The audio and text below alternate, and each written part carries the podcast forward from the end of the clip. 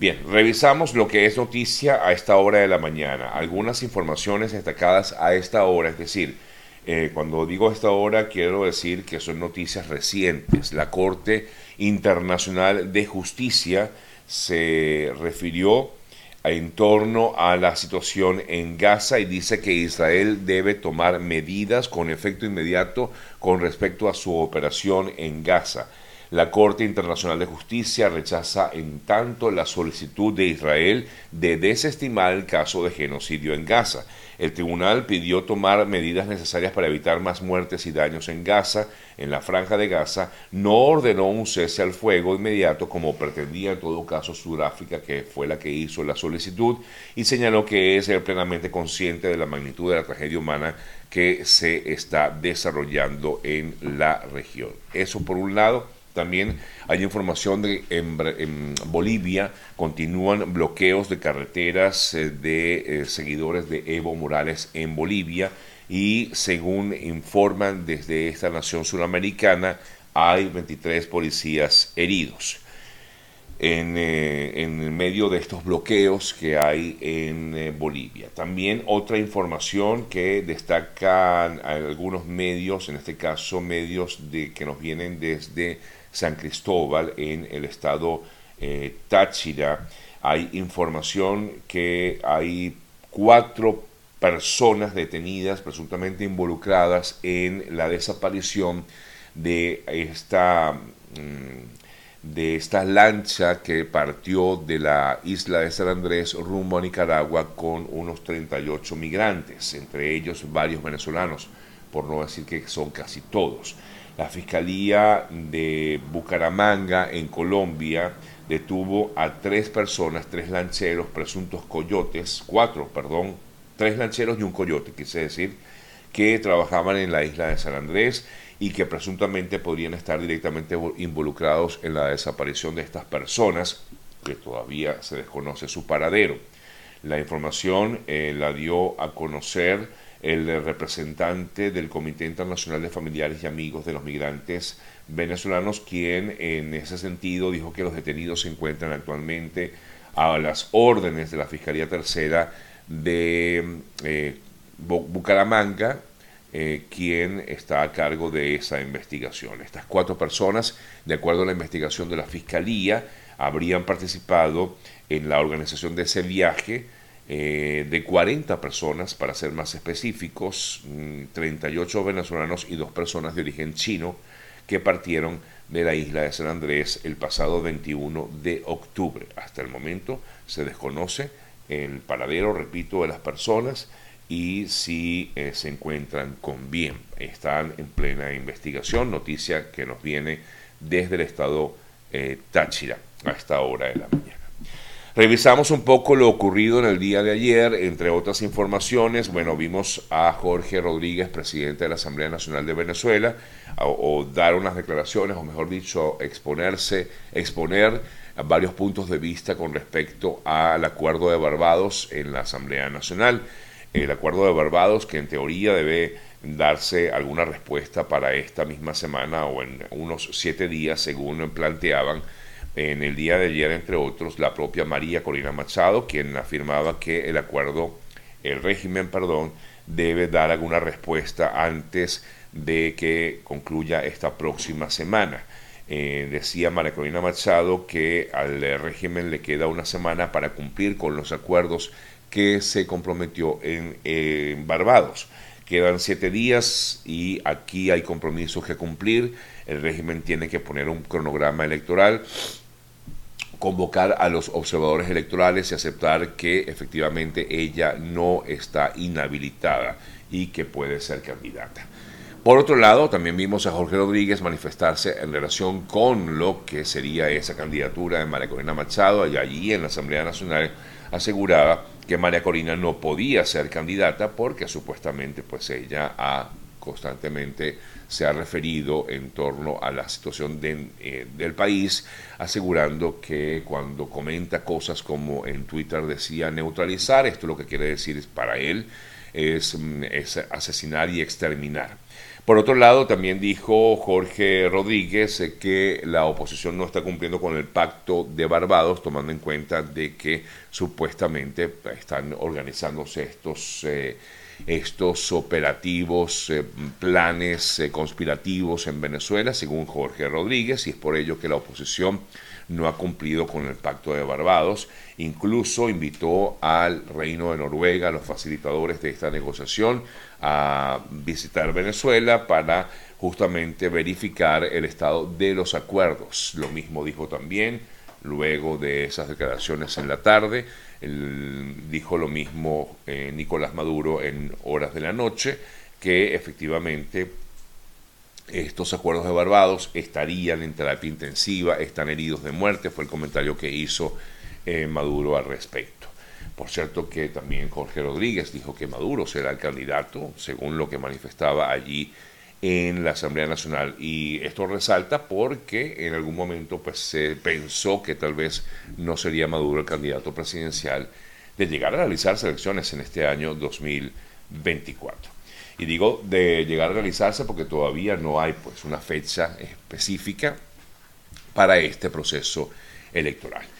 Por otro lado, la plataforma unitaria de la oposición en Venezuela una vez más rechazó la ola represiva desatada por el régimen de, eh, Venezuela, eh, sobre todo con esta arremetida que se dio desde hace unas dos semanas cuando fue detenido en principio el dirigente del magisterio en Barinas, eh, Víctor Venegas, y luego detenidos otros cuatro dirigentes de 20 Venezuela, Juan Freites, Luis Camacaro, Tomás Sequera y Guillermo López. Por cierto que familiares de estos detenidos todavía desconocen con exactitud el paradero de ellos, algunos al parecer habrían sido llevados al helicoide, pero todavía no tienen información exacta de dónde estarían estas personas.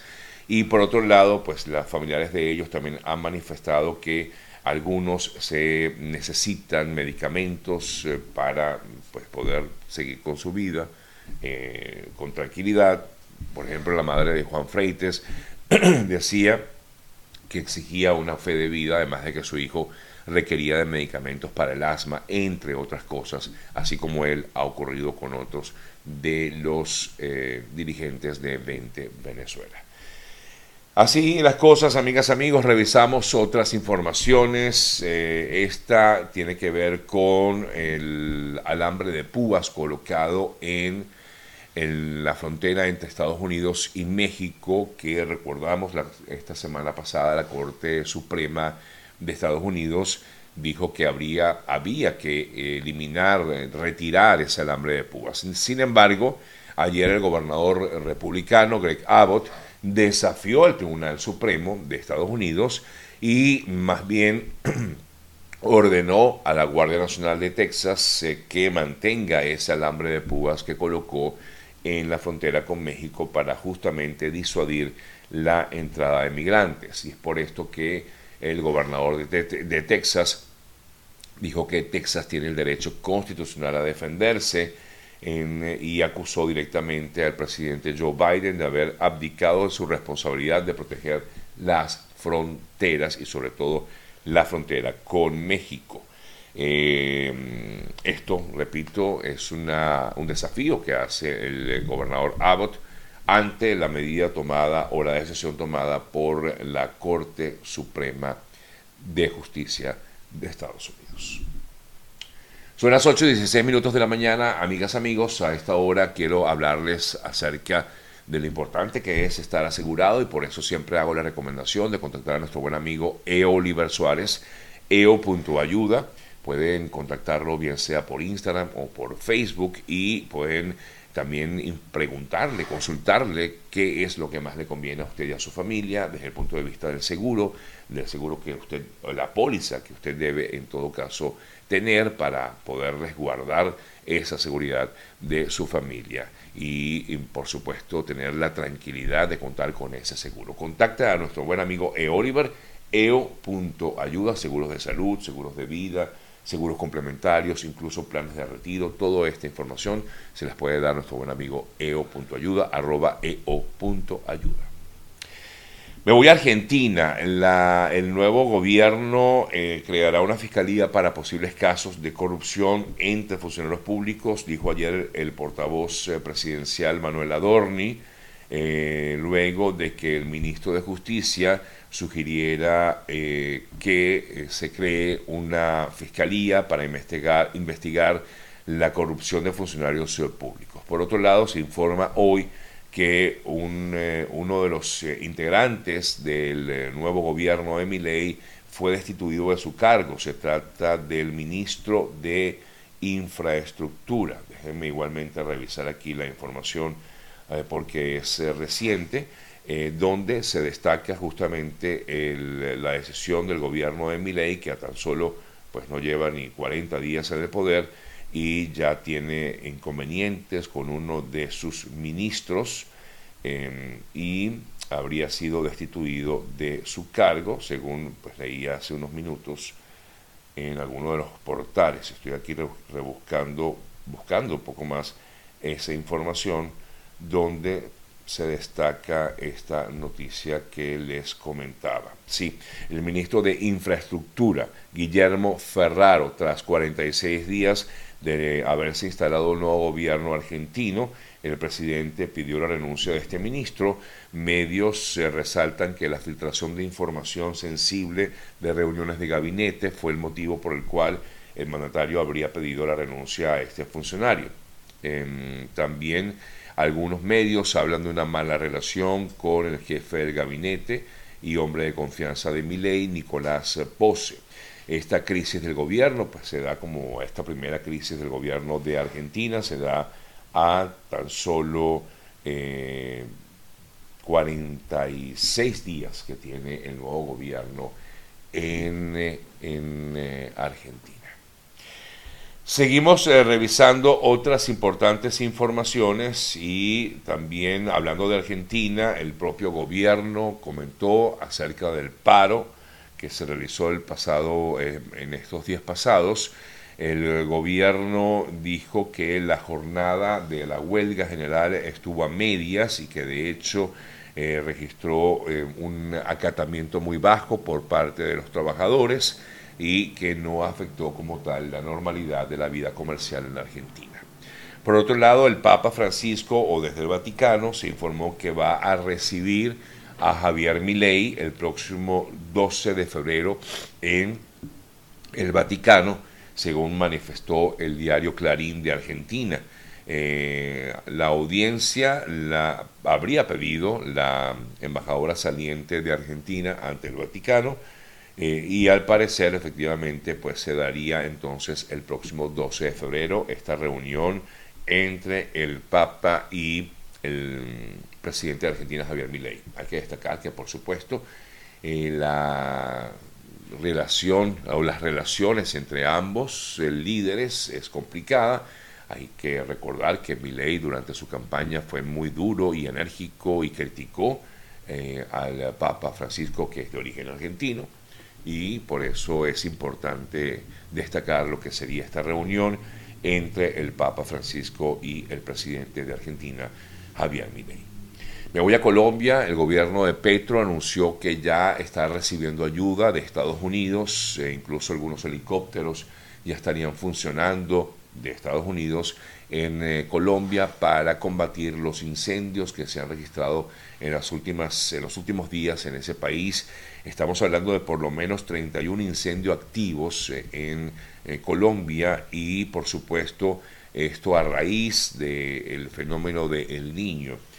Según el mandatario colombiano, también mm, algunas organizaciones de Chile, de Perú y de Canadá han prestado colaboración en lo que significa esta eh, ayuda para combatir los incendios en Colombia en el que se han dado los últimos días. Ayer el expresidente de Estados Unidos, Donald Trump, eh, nuevamente acudió a la audiencia que se celebra en relación con este proceso de difamación que introdujo en contra de la escritora Jean Carroll.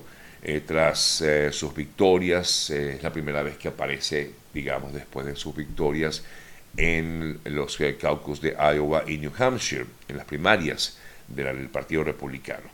Pero nuevamente el expresidente Trump mm, pues, eh, fue noticia, sobre todo porque tuvo una serie de altercado, digamos, en el juicio con el juez, quien le ordenó en varias ocasiones a bajar la voz al eh, expresidente Trump eh, durante la visita, o la vista, perdón, iniciada en la mañana, Trump exclamó que nunca había conocido a esta mujer, eh, pero el juez le ordenó en varias ocasiones a bajar la voz y a calmarse en medio de, este, de esta audiencia mm, que se realizó en el día de ayer. Kenneth Smith es un hombre condenado a muerte en Alabama. Eh, esta persona está sindicada de haber asesinado a una mujer en el año 1988, supuestamente enviado por el esposo de la mujer, eh, quien contrató a varias personas para matar a esta persona, esta mujer, para simular que hubo algún tipo de robo y que había muerto por ello. A raíz de todo esto, pues desde el año 88, entre otras cosas, pues a esta persona eh, que se les indica ser el autor material de ese asesinato, Kenneth Eus Smith, eh, fue condenado a pena de muerte. Eh, ha tenido una serie de inconvenientes, digamos, esta pena de muerte, pero lo que llama la atención es que en el día de ayer Kenneth Smith solicitó una vez más ante la Corte Suprema de Estados Unidos que detuviera su ejecución. La ejecución, por cierto, de Smith se daría con, eh, con em, sustancias que normalmente no se utilizan para ello, como lo es el caso de nitrógeno.